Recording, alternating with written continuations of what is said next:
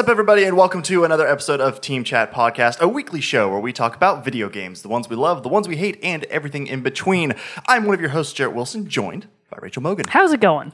And if this is your first time listening, thanks for joining us. You can subscribe to the show across podcast services such as iTunes or SoundCloud, as well as our YouTube channel where you can watch the video version of each episode. Have thoughts, questions, or suggestions? Email us at teamchatpodcast at gmail.com or find us online at Twitter, Instagram, and Facebook. Finally, we are a completely listener supported show, so if you're really enjoying and loving what we're creating, please check out our Patreon page where you can support the show. And in return, we'll give you cool perks like getting the episodes early before their general Tuesday release and access to our private Team Chat Podcast Discord server. If not, that's totally fine. We'll keep making the show week after week and bringing you great gaming content. Find out more at patreon.com slash Team Chat Podcast. And a special thank you to all our current patrons who help make Team Chat Podcast possible. That is smooth. Boom! That's very nice. New introduction, everybody. I just wrote it Sleek. like 10 minutes ago. Wasn't going to be able to have it memorized, so that is why I had to read that off. In case you could tell on the video version, audio people are probably like, "My God, he just refined it so well. He's doing good. He just he's just so next level now. I felt like the old intro needed a little change up. That's nice. It's really nice. Thank you, thank you. Muy muy bien. I'll, I'll even do an encore round of Why, applause. thank you. If Thank you're you, listening, thank that's you. mostly Jarrett's hands actually making sound. Mine are too small. They oh. don't make any. Well, you got to get closer to the microphone. That's what they're here for. I'll, I'll do better next time. All right, all right, all right. Well, before we get to the main topic of today's show, let's get some news with our moment with All Mogan. right, it's going to be a nice, action-packed couple of weeks here at the end of March and beginning of April. so, Mm. excited. coming up real soon, we have Atelier Lydie and Suelle, the alchemists and the mysterious Okay. paintings. I realize that's a super long That's a title, crazy title. but that is for PS4, Switch, and PC, and all of these releases are March 27th. We have MLB The Show 18, Woo! the game everyone was waiting for. The big selling point of that one happens to be you can be, get to be Babe Ruth. I've and, seen a- that in the and apparently it's only for PS4 question mark. Okay. and then of course the game people actually care about, Far Cry 5 is launching for PS4, Xbox One, and PC. All of those titles March 27th. so excited.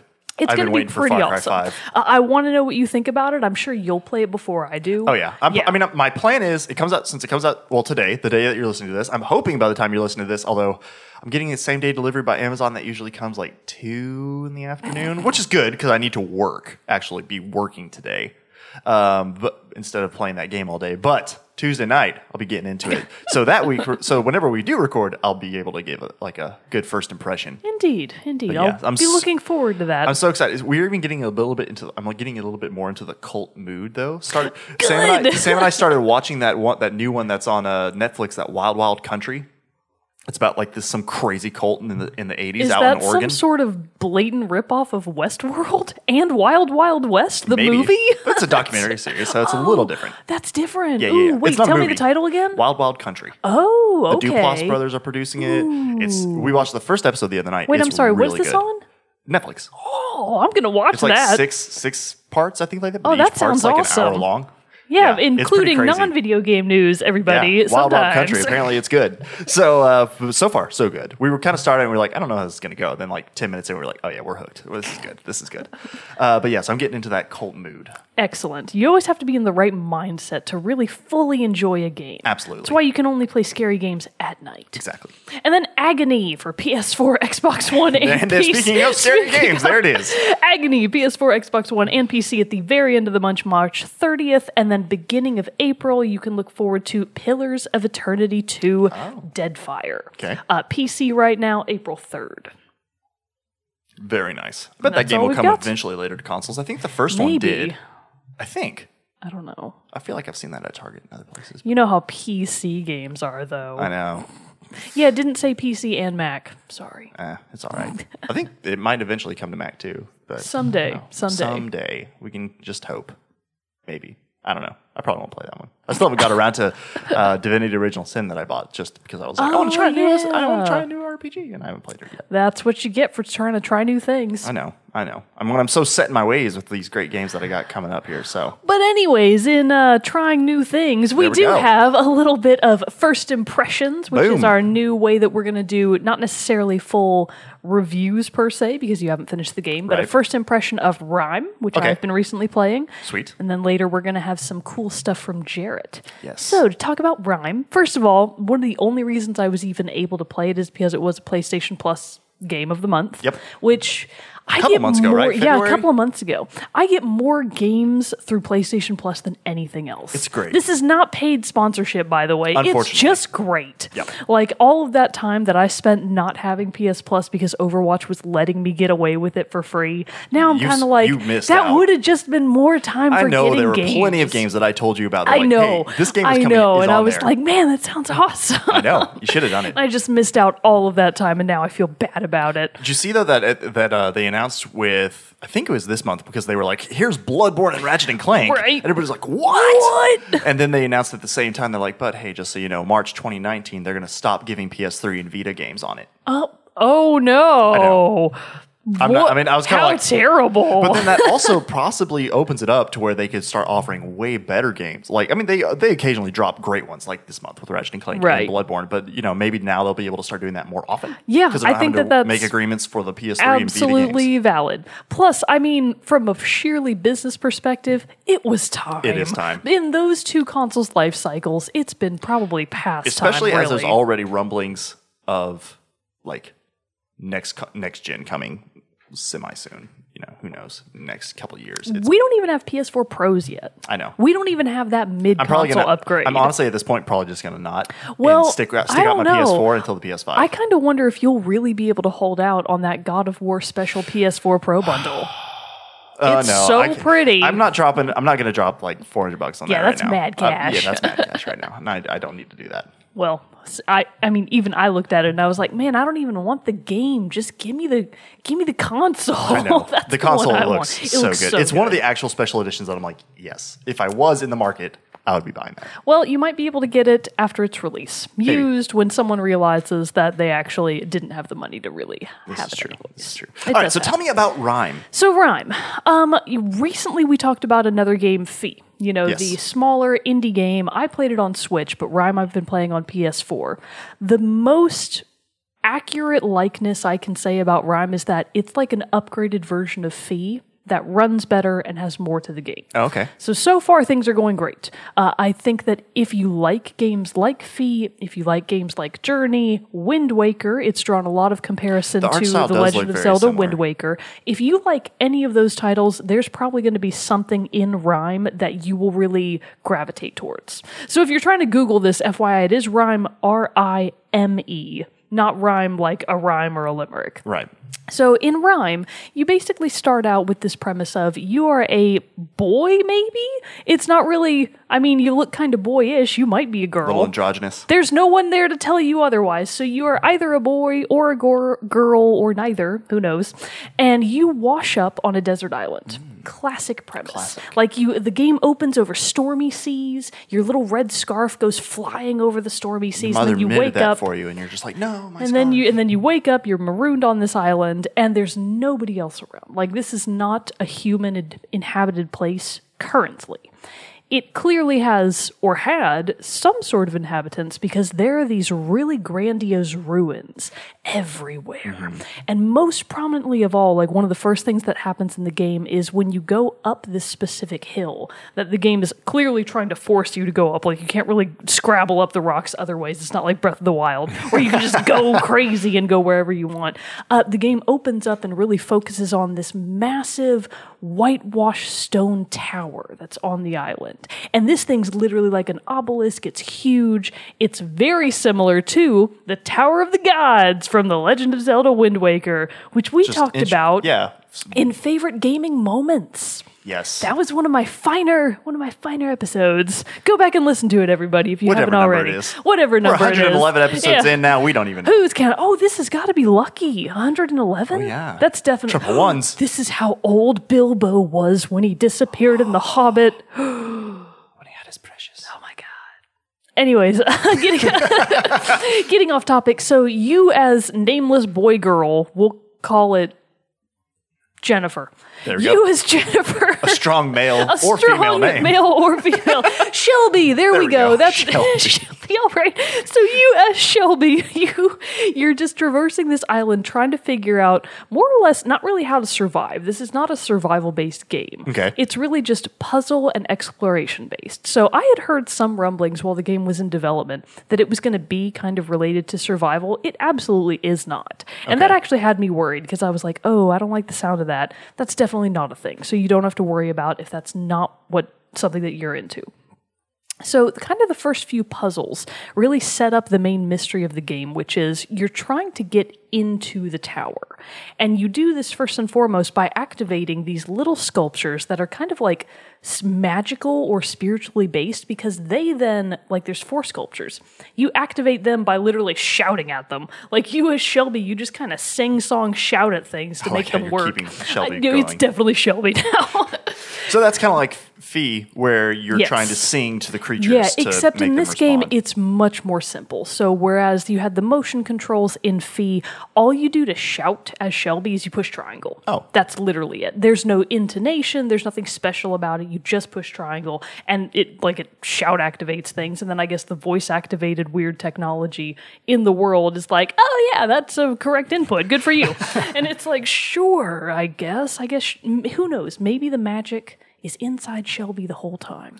But so you activate these statues, and they all go into the middle of the game and to this fox statue, and it becomes an adorable little fox friend, which is fantastic. I know that Bro Mogan is also a big fan specifically of fox friends. So if you like little fox like friendos, you're going to love RiME. RiME already goes up to And your, perfect 10. your fox friend, like I kind of assumed going into the game, because I knew that there was a fox, I thought that it might be like more like your active companion. It's really not. It's more like your guide. Okay. The fox friend will just kind of like flit around the map and you only see it every now and then. And it's clearly trying to indicate to you where you're supposed to go in the game. Because the maps aren't huge, but they can be a little confusing if you don't really understand where you're at or where you're supposed to go. So I thought going into this game that you wouldn't be able to get into the tower until wh- I thought I thought that was end game. Mm-hmm. Like because everything I had seen amped up the tower so much, I thought that must be like end of story end game. It's absolutely not. It is in fact beginning game. Oh, really? So like you do the first few puzzles and then bam, you're in the tower and I was like, "Holy crap, that was fast." Is that all there is to the game? No, because I realize now the tower acts as your hub.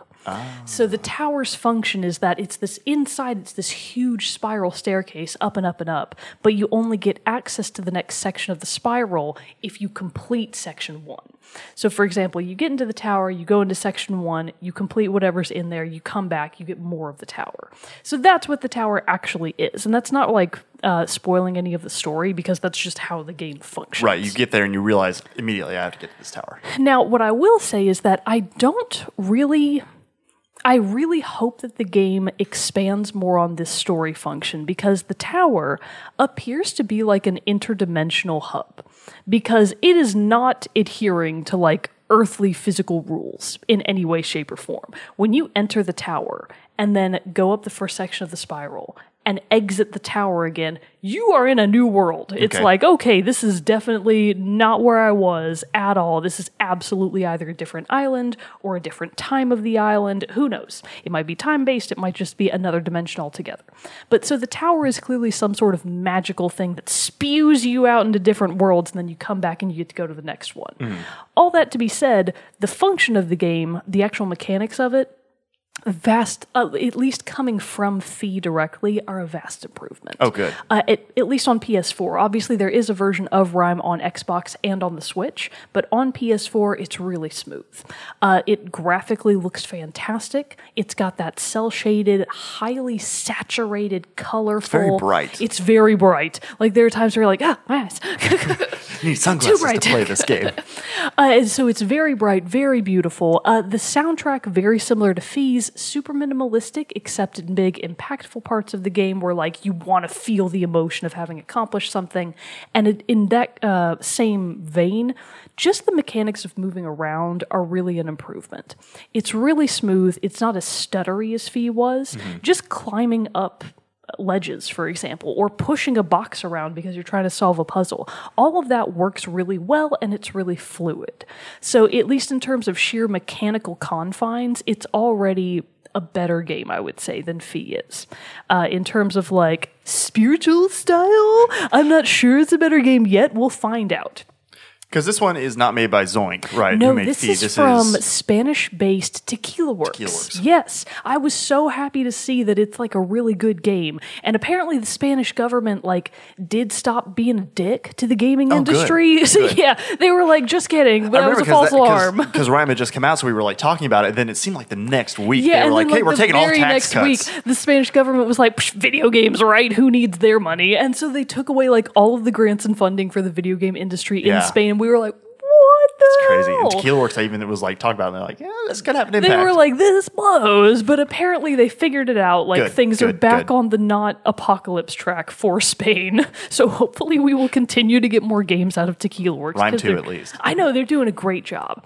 And the story piece. So right now I'm early enough on in the game that I don't really think I have a full grasp of where the story even intends to go. Okay. But there is one figure that is very like I don't think it's a blatant ripoff per se, but it's especially journey esque. Is that you as Shelby every now and then in the distance you will see a faceless hooded like a, it's a it's a human figure Okay. wearing a red hood that's like very long and flowing straight out of journey like black face black legs everything hmm. but every time actually the way the game does this is really well done every time you get just close enough to the figure the camera will shift in such a way that the figure goes behind something else and then when you come out on the other side of it the figure's gone. So it's like very almost horror movie-esque where you're like oh i'm almost there. Oh where'd he go? Oh where's shelby senior? And you just don't know. So you're clearly following this red cloaked figure to somewhere. Uh, it's this figure that kind of got you towards the tower in the first place. You continue to see him or her as you get further into the tower. And I want to know more about who this person is and why they want me to go up the tower. And I assume I'll find out eventually. But for now, it's an unknown. And I will say the game is good enough that I intend to finish it. "Oh, good, good, good." So unlike many games, oh. Uncharted. I, I downloaded that one also off of PS Plus, so I'm in, I'm intending to give that one a playthrough also. it's an excellent game for rainy Sundays. Great. How Like, long do you think you have left in it? Uh, definitely at least, I would say I'm maybe only three eighths. Okay. Based on the size of the tower versus how far I have gotten, You've gone. You still it, think you've got a I lot I think left. I've got a lot left. Uh, yeah, I definitely wouldn't say I think I'm 50% done. I think I'm 30 to 40% finished with it. Nice, very nice. Okay, so so that was your first impression of RiME. Again, you know, like we alluded to at the beginning, first impressions are game. We're going to start calling that for games that we've only started, and we're not ready to give like a full definitive ranking of here's where it sits, here's a score, here's whatever. Um, but we're going Score 10 out of 10. to so early. No, it's So premature. Uh, but so what we're going to do now is we're going to wrap up for or the second part of this of today's show is we're I'm going to be giving the full final review.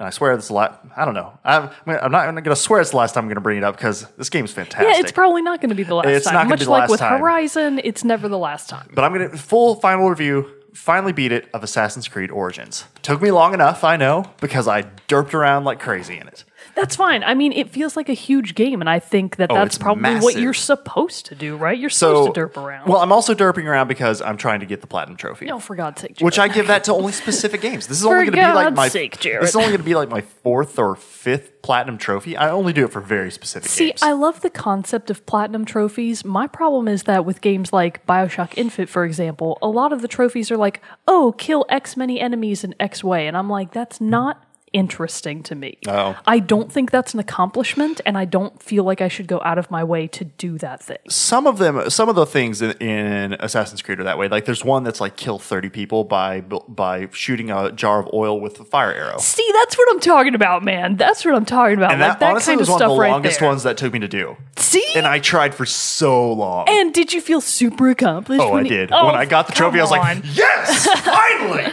so yeah, no, I felt Ridiculous. super, super, super uh, about it. So I'm actually probably uh, what's nice about this one when you load up the game, it shows you your current late playtime. I think I've spent over 70 hours at this point, probably like Oh. 71 to 72. That's getting on like low tier Breath of the Wild hours. I know. Good job. Yeah. Good job. Which, speaking of that, I pl- uh, I had to go on a business trip to Iowa.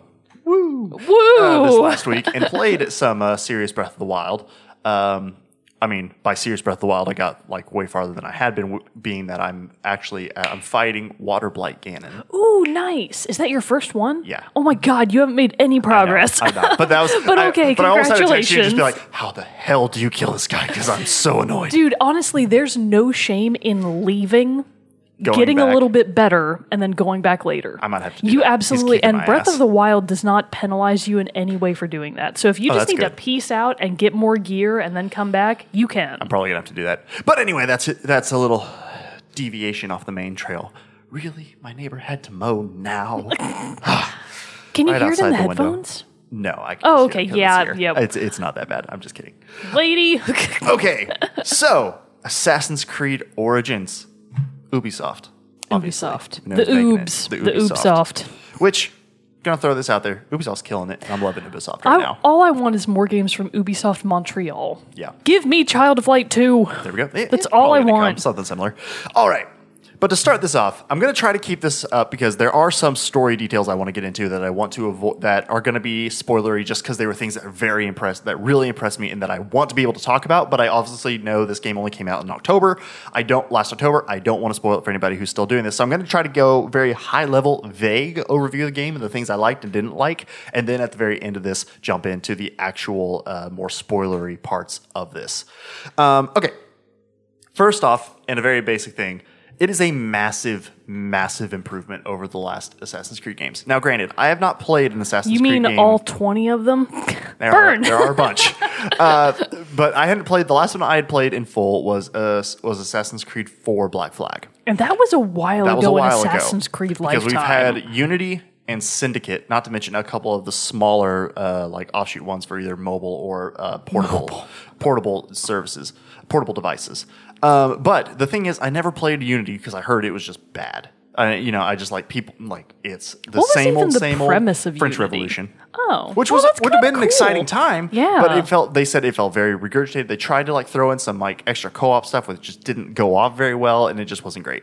Uh, then Syndicate, I just never really heard anything good or bad about. So I was kind of like, eh, I've got other stuff I'm trying to play. I might get around to it. Yeah. But I'm so glad I got around to playing Assassin's Creed Origins because it is so much better. They did so much different stuff to it. For one, it's an incredibly big, very openly massive world.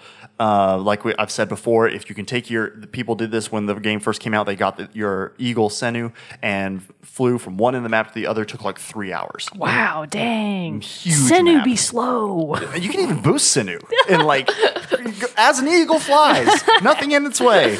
And Over it still yonder takes, like, as the three Senu flies. Yeah. so it's got this huge, massive game. Obviously, it's set in ancient Egypt, with is an awesome time period, and and it just and obviously the storyline is it's based off of by the title of the game Origins. It's how the Assassin's Brotherhood begins. So it's kind of a nice thing where it's like if you didn't play all the other games, You don't have to you have. don't have to. You like this one will be like a, a good starting point.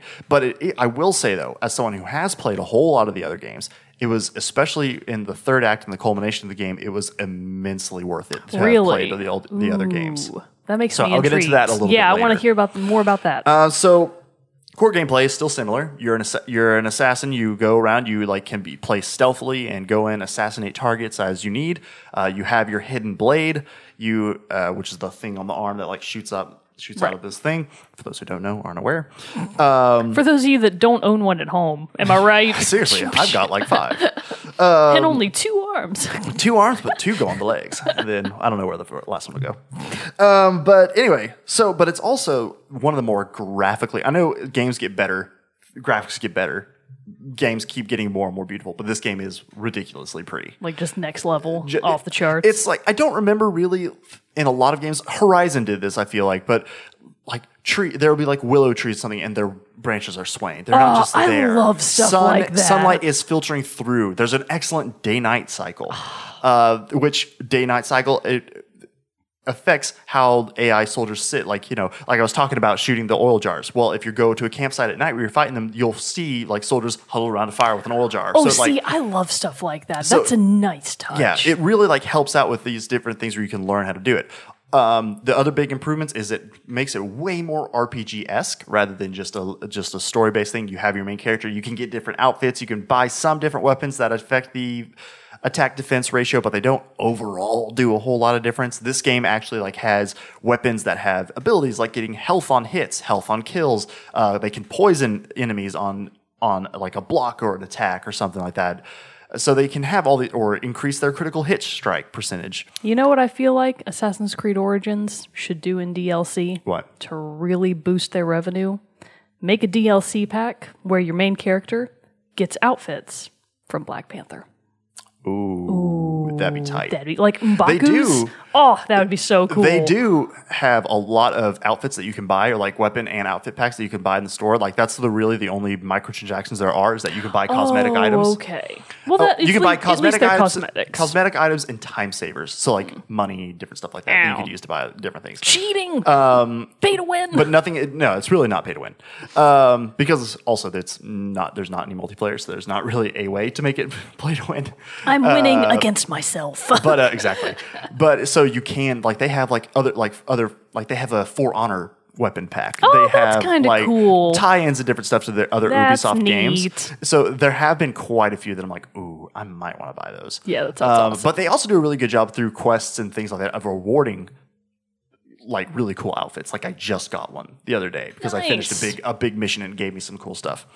Um, so not only does it have this this cool ancient history setting and beautiful just like the, the locations in this game are mind blowing. You'll be going in Alexandria and it's very this lush, beautiful city, fertile farmlands. Then you'll go to this other area and it's just barren desert, and you're crawling over rocks. There are like lions. it's like and- going from Texas to Oklahoma. Burn. Ouch.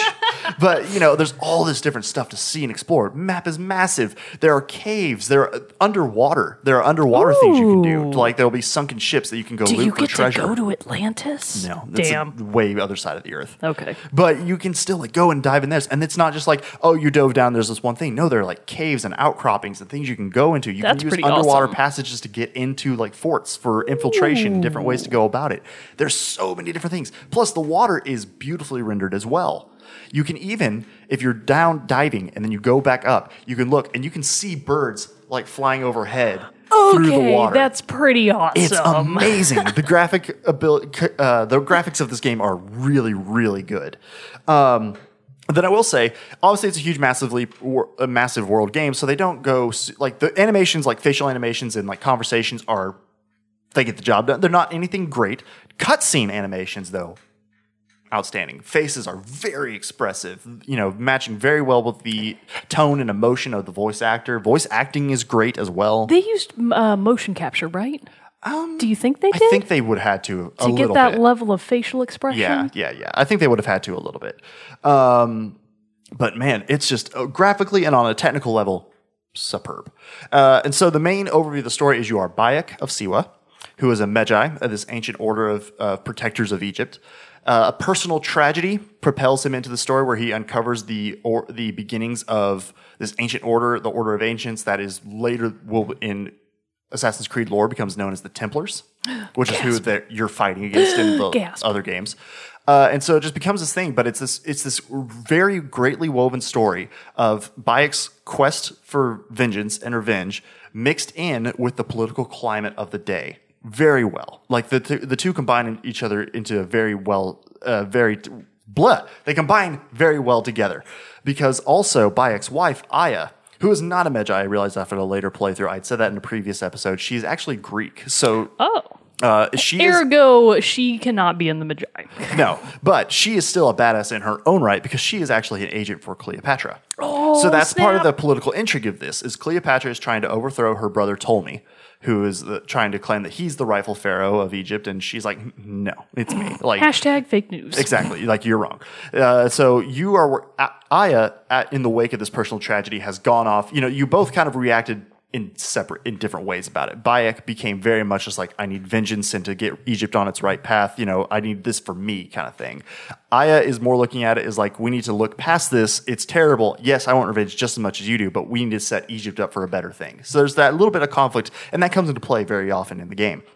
Um, as I've said before, Bayek and Aya, like when I talked about them in the relationships and romances episode we did for Valentine's Day this year, uh, they are incredibly great. They have great dynamics together. Their chemistry is great. Like I said, every time they see each other, they just like ah, you know, like run and hug and and and they're like talk to each other. Like you can tell they're like they love being each other. They love fighting with each other. Not, like not with each other, but fighting other people with each other. Oh, you know, okay.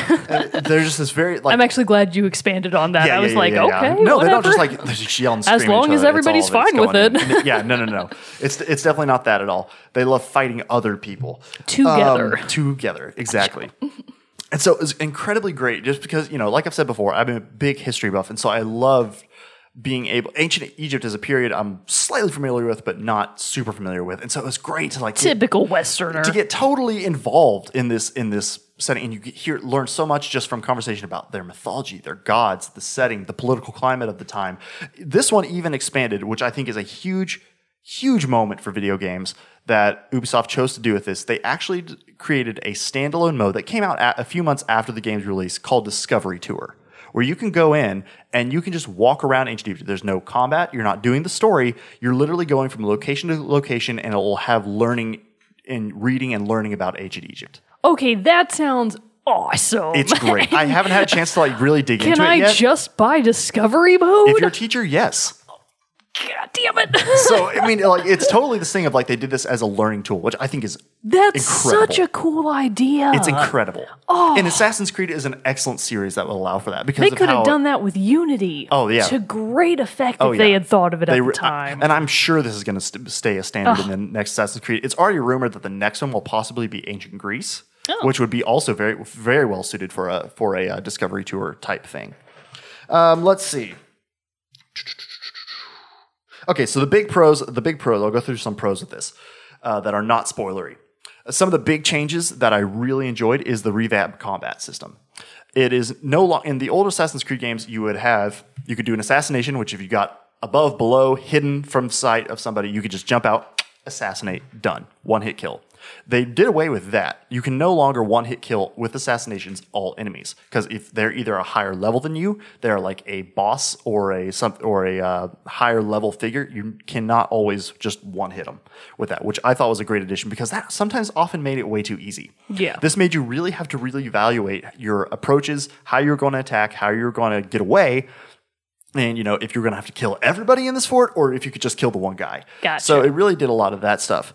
Um, it also added in another thing that was kind of it was cool the first time you did it in the old Assassin's Creed games, but then it kind of got old where you would be fighting people, but then if you could just get like a one counter kill on somebody, you could like hit the the O button on PlayStation and it, you would counter an attack and then you would immediately kill that person. Then you could just chain kill. Oh, you've told me about that. And like it's really cool to take out like 20 people all at once, but it also gets very old when Know you're where that would be real There's no there's no it's like no you just know all I got to do is just get that counter kill and I'm good. Right. You know. So it kind of took it away. Where would it be really helpful? uh, Dark Souls. Oh, that would be very Make it there. really easy.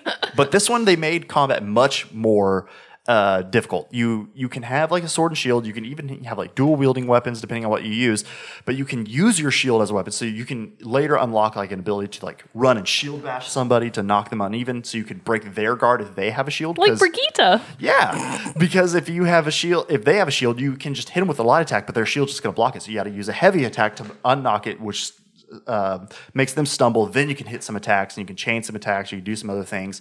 Uh, you're way more versatile in how you can switch between your your melee weapon and your ranged weapon, and you can at- add, equip two melee weapons and two bows for your ranged weapons, and then you can have a tool like you can have sleep darts, poison darts, or fire bombs, uh, and even like some like a berserk dart or something like that that makes the other like an enemy go mad and start attacking his own people, kind of thing or you and then your other melee thing that you can have is a torch, which you can actually fight with the torch if you want. One of the trophies is killing a poisoned thir- plus 35, 35 plus level opponent with a torch in under 30 seconds. That's pretty funny. It was hard. uh, so like there's a a lot of different things like that. And you can easily be fighting with melee, like knock somebody back, switch to your bow, then finish them off with a bow real quick. You know, so there, it, it allows for a whole lot of different situations. You can even parry attacks, which then make them stumble.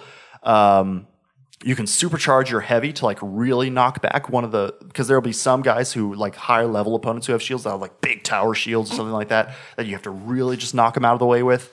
Uh, you can have heavy weapons, spears, swords, sickle swords, dual blades, uh, like all tons of different weapons you can have and tons of different shields. And like I said before, they gave you all these different kinds of buffs. Now, the one slight con I have that is it's great. Love the thing because especially later on in the game when you are like higher level, like I'm level 40 right now, which is the highest you can be without buying DLC. Oh, okay. Um, it very much feels like a dance, and it's awesome. Like somebody will lunge at you, and if you can right at the last moment juke back and dodge out of the way, it will actually fill your adrenaline meter, which then allows you to do like a super attack, which then you can chain to like do a chain kill to somebody else, but only kills like one guy. It doesn't like start killing everybody. So there's lots of different ways you can go about combat, which makes it very fresh and each fight very, very you can't take a fight for granted, basically Okay. is what I'm trying is what I'm trying to say. So I thought they did that very well. Now, the one thing about it though is it can be very very difficult to get a hold of, which is kind of my a con. Are there difficulty levels? Do you have options? You can set like easy, medium, hard. Yeah. You can even then after you beat the game unlock harder difficulty Okay, levels and like for like new game plus and different stuff like that. You can even do a setting where enemies level up with you. oh God. Which I thought about doing, but I was already like more than halfway through the game when that came out, when that feature came out. So I was like, eh, I might say that for a future Yeah. playthrough. Uh, but that would make it very, very difficult. Um, so let's see. So that was really great. But the con about it is that the combat system can be very difficult to get a handle of. I found myself, especially early game, early on in the game, dying so many times from what felt like stupid things where it's like I would be trying to attack this guy, but for some reason Bayek would strike this way and then I'd get hit like not even at the guy. It has a lock on system where you can like hit the right, click the right stick, and it'll lock on to the closest target. And then you can kind of like switch to like make it easier for different things. But sometimes it still like didn't work perfectly and and in Little some- glitchy, maybe? Yeah, and in some fights, like that can be the difference between living yeah. and dying. And that would be it frustrating. sometimes got a little frustrating. But like, why'd you do that, Bayek? Why'd you do that? It was him, know. not me. And so just little things like that, which made it a little frustrating. Um, another big, huge pro: they have boss battles now. that like blows my mind It's about awesome, though. Assassin's Creed. But it's really cool because it adds in so many uh, these different things. Again, some of the assassination targets are like actual boss battles that you have to fight, not just somebody you run up and run off, you know, assassinate and run off. Um, and another thing, how they did this really well, which is another one of my pros, is that there are tons of side quests and side abilities, but they don't unlock, you don't discover what all of them are at the very beginning. The farther you go, the more you discover, you find these new areas and new things you can do. Like there are, you know, typical things like go loot this treasure here. Fine. Go raid this fort, kill the captain, raid the, tru- the loot in there. Okay, cool. Done that a lot. But then there'll be like tombs, which have like a puzzle Ooh, aspect very to them. cool. Oh, that's a blatant ripoff of Tomb Raider. A little bit. But I mean, it's also ancient Egypt, which is prime for tomb raiding. Y- it, that's true. Um, and then later on, there there will be like, um, this is slight spoiler if you don't want to know, if you don't want to know, but there will be uh, later there be camps that have war elephants that are massive like bosses that you have to fight. Very that you just nice. find. But so there's a Who lot is of. it? Fabian that has the war elephants? I thought it was. Is that the Fabian Hannibal. strategy? Oh no, it's Hannibal. You're right. yeah. Yep. Uh, and so like all these war elephants, which are really hard to fight. Oh my god, I just beat one actually this morning in trying to you know, get all the locations done because that's a trophy. All locations. Oh god, so many locations.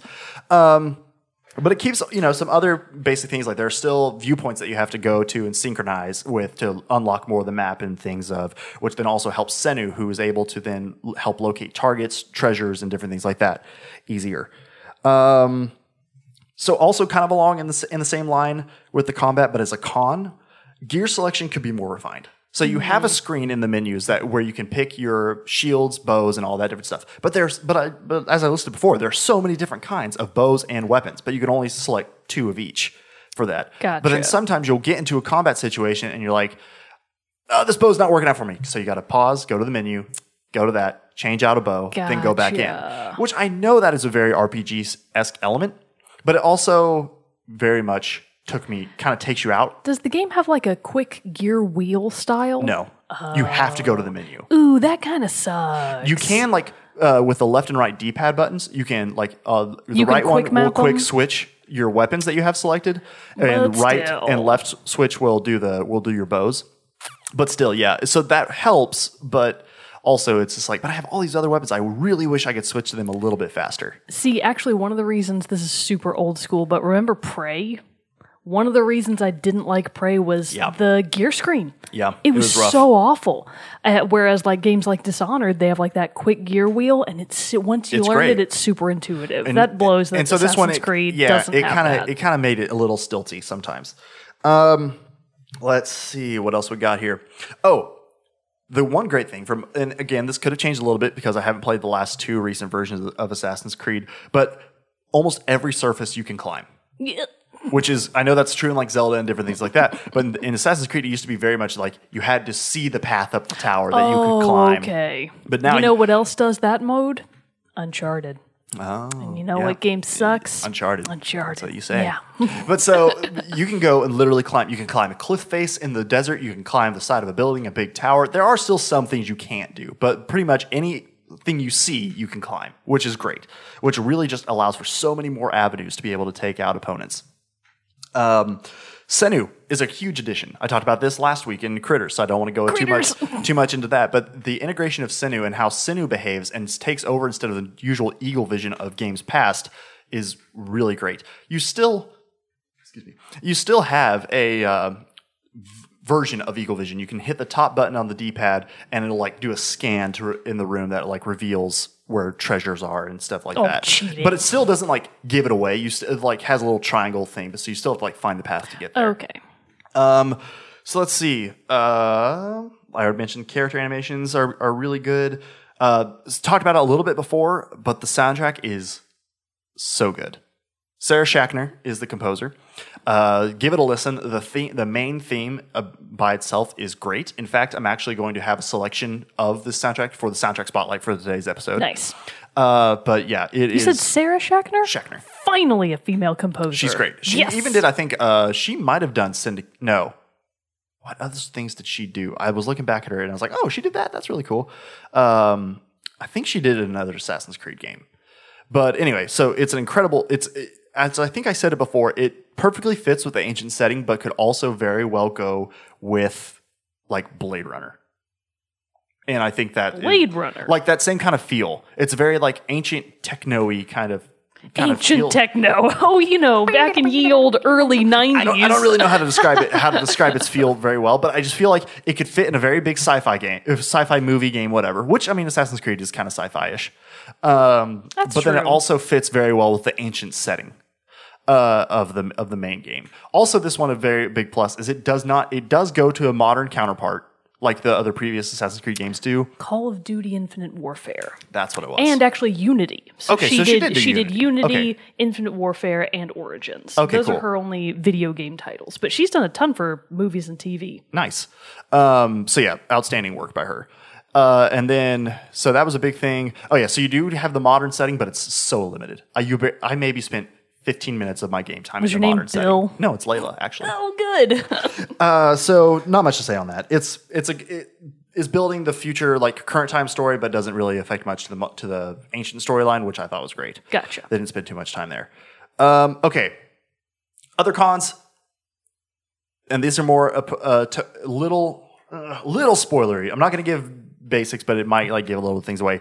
This has been a complaint of mine with other games and Assassin's Creed in the past, but especially I noticed it in the last bit of the game when it's getting really climatic and it's cutting between gameplay and cutscenes, or just cutscene to cutscene. Loading screens oh. killed me. Like it was, it was getting bad. Like I was in doing the last few missions where it's like, you know, hey, you've reached this point, point of no return. Like you're going to go this way, and you're going to like really set the last third act of the game in motion. And like there were some just really climatic parts, and it would just be like build up, build up, ah, loading.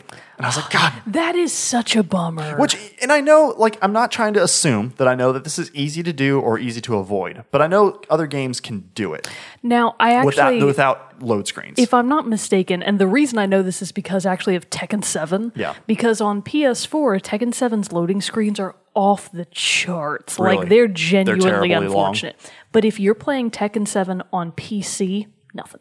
Really, Yeah. So Okay, it's so actually it's more device. about the console's processing power and less about the game itself. Okay. So Assassin's Creed, you can actually get it for PC, can't Yeah, you? yeah, you can. So I bet PC might be players better. don't even have to deal with that. But might be like us poor console plebs, we're stuck with Buy the loading machine can screens. play, I'll take that over than having to upgrade. you know what? I will too. I will take it's that. better. Um, so that was just a little bit of a thing. So yeah, that might be more of a con on the on the, the platform I was playing on than the game itself. Um, and then finally, this one is a little story related. The ma- introduction of the main baddie was a little weak and confusing. Like it was kind of this thing where it's like you found out who it was and you were like, oh, okay. but then you're but then in conversations later they act like you should have known it was this person or had a hint it was this person but i feel like i was like but i just met this person like, you know so it was a little it felt a little rough around a little like the end game was fine the end story was great but i felt like it was a little i was just like wait but okay So- it, it just kind of seemed thrown out there that, this is the bad guy and this is the big bad guy i mean you've been hunting a lot of bad guys before that but i was like I felt like some of the other introductions of the l- other characters were better than how they introduced the main bad one. So actually, is this getting too into spoiler territory, So, or are yeah, you going to so- tell us more about who this is? So I might okay. So here's the thing.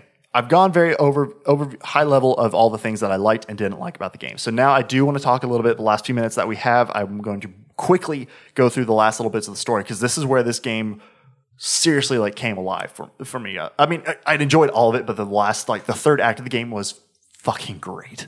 Like it was so good. Um, and so I am going to get a little bit into that now. So if you don't want to listen to any more or hear any spoilers for Assassin's Creed Origins, I would stop listening now. Skip to the end for the song. Yeah, skip to the end of the song. But here we go. Spoiler time. All right.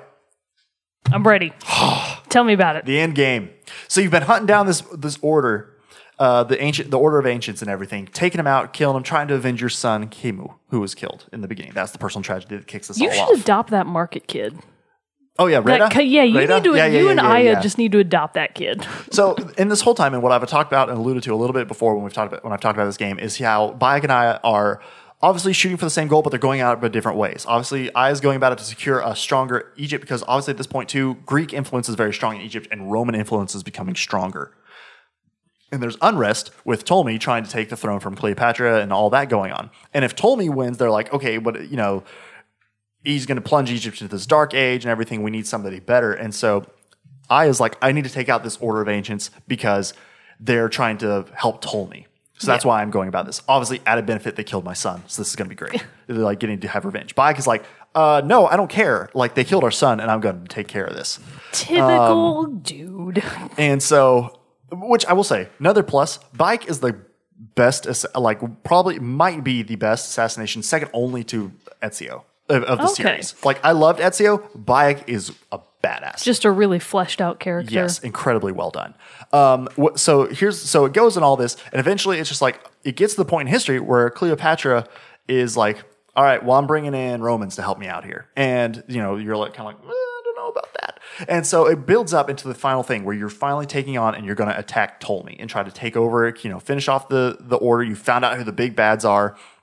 You know, two of these Mark big bads. Anthony show up? Uh, no, actually. Oh. Um, and so or maybe he does briefly in a cutscene, but like, uh, but then so you're going on and you're and you're go with Aya to Alexandria to help protect Cleopatra. Cleopatra meets with you know you one of the missions is you sneak Cleopatra in a rug like into the The palace. classic Caesar to meet- mission. yeah, yeah, yeah. To meet Caesar. That's Caesar. awesome. Uh, because he's meeting Ptolemy, and we're meeting with Ptolemy and all that. And so then, you know, through that, Caesar is able to ally with Cleopatra. And then you go into this where you finally take on and fight and fight the forces of Ptolemy, and you get to this all. You go through this whole big fight and battle, and then, and which is great. Also in this part, because in this third, you had got to play one mission as her before, but you actually get to play as Aya in the third act. Ooh, that's cool. Like Bayek totally takes like a second a second stage to this. You switch in between them, but you get to play Gotcha. a lot of the third act as Aya, That's and it's awesome. badass because she is badass. she has like dual wielding weapons. Oh, she's so cool. um, so you get to go in this, and then you take out and you and you uh, get to attack all these. You find the big. I'm trying to like keep this very brief, so we don't, I don't spend like hours on this. I'm trying to figure out how to like uh, Condense. con- condense everything that happened. Basically, you find up finding this guy who like, this is the guy who killed our son. Uh, Bayek fights him, and right at the very end of the fight, like he's pulled like your Caesar rides up and he's like, you know, at the end of this battle because it's all part of the big battle and everything, and you like kill, you know, you're about to kill him, and then. You know, Caesar rides up and he's like, he's Roman. You know, it's a Roman guy who was involved in this. And it's like, he's Roman, he'll be tried by Roman laws. And you're like, oh, but I want to kill him, damn it. And all this. Well, then it goes on to find out that it's actually because right after you take control and power, you have to go in into the tomb. You have to find a new way into the tomb of Alexander the Great in Alexandria uh, because it had been like collapsed in and everything. And when you get there, he realizes you realize that he has one of the uh, items of power in his tomb that are related to the Assassin's Creed lore. Oh, so there's like the Apple of okay. Eden, which is a which comes up, which is this orb that Oh, grants that like that evil Pope had. Yes, Right. exactly. And then there's these other items. Well, Alexander has one in there, and then you realize. Uh, so the bi- so this is how it kind of introduces the big bad, is that it's Caesar's right hand man Flavius, Flavius, And- the conniving and he's bastard. the one who actually wound up ki- had killed Khemu in the in, in the very beginning. But they all had masks, so you didn't know who they all were and Oh, all that gotcha. stuff. But so that was the thing. He- Flavius. He, like shows up and you see him, and then like five minutes later, I feel like you figure out he's the big bad, and then they're like, "Oh, we should have known." And I was like, "But should we have?" Like he seemed very, you know, uh, I don't know. That's where why I say it kind of felt um, flaky. So then you realize in Cleopatra's like coronation and all this other stuff, the big uh, Septimius was the uh, who you thought was the big bad at the time, like the end all be all bad guy. But then you realize he's still alive, standing at the side of Caesar. So then you realize, oh shit, Cleopatra sold us out. Like we did all this stuff for her to get to power, and now she's just allying herself with Caesar, who's closely allied with the order. Nothing changed. Gotcha. So now it's like, what the hell? So I thought killing Flavius, when you finally do actually able to kill Flavius, there's so much game after you take power for Cleopatra. Like I- Really? there was like there was so much more than I, I thought that was going to be the end. And so that's what I mean. I was like, oh my god, there's still so much more. This is great. and so you go on, you kill Flavius, and then and then you realize that like, and at this point, Flavius, the big bad, which is another variation from the series, you kill the big bad before you kill like the secondary big bad, Oh. uh, Septimius. Uh, and so he's and so you go through all this stuff, and then you're like, well, crap, we did all this. Obviously, we can't trust, you know, the leadership. They're not going to do what we need to do. So like, we need to form our own thing. And so that's where like the brotherhood part gets come up.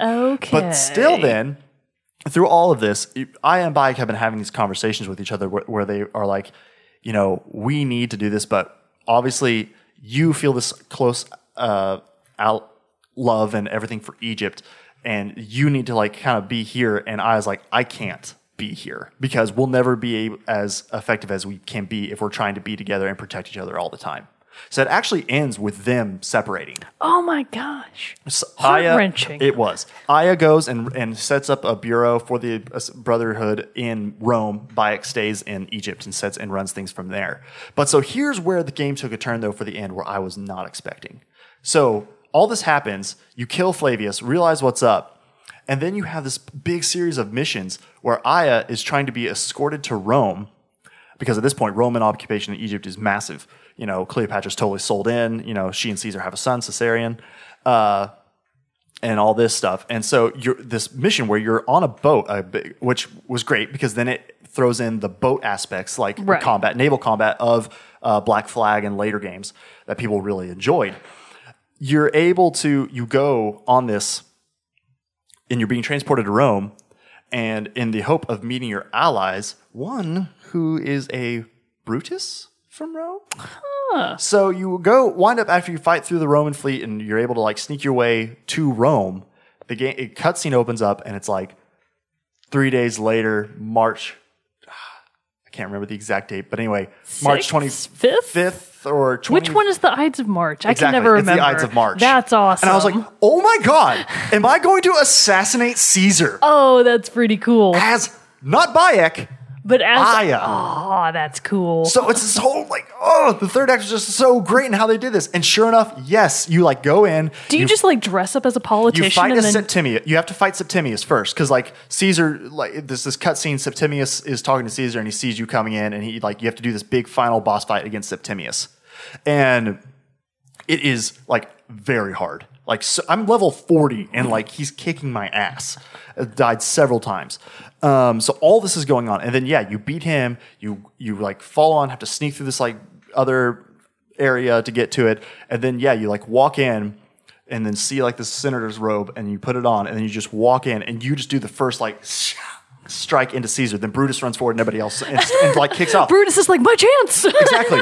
But I was like, oh my God, I had no idea the game was going to go here. that's pretty it awesome. was so badass. And so then it just cuts to again to like these other these other things as like the foundation of the brotherhood um, and everything. How uh, running things, Aya's running things. You know, they still keep in contact with each other, obviously. But it had this like moment where they're like on the beach, but uh, alongside the Nile, talking about like what they need to do and have in this future and everything. And Bayek like.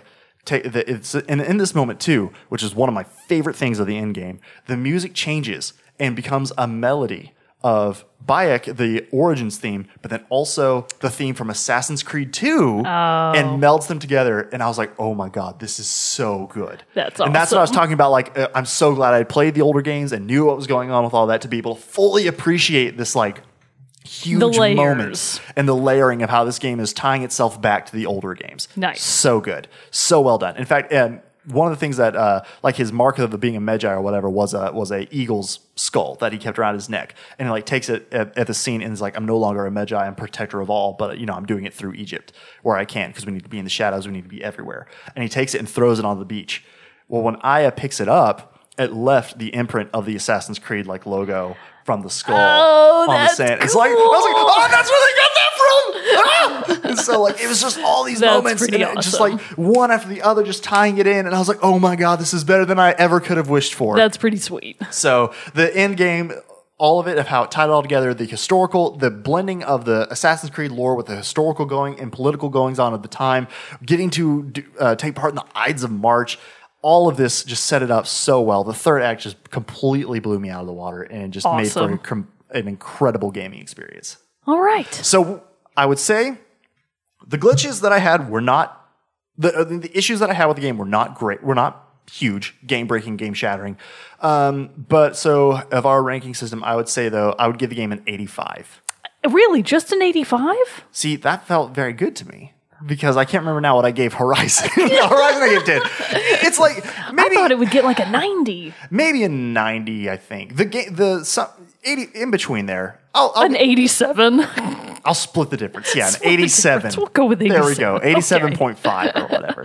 But yeah, so uh, an incredible game. If you are a fan of Assassin's Creed, get it just for the third uh, third act stuff where it ties it all together and brings it all back. If you've never played an Assassin's Creed game before, this is a perfect starting point for you to get into the series and for what's to come. Uh, they've already released two DLC packs for the game already, which I will be getting. And they've also stated that they're not going to be making an Assassin's Creed game for 2018 because they want to focus more and provide more support for Assassin's Creed Origins. Right now, they are rumoring one, like I said, for 2019 that is supposed to be based in ancient Greece.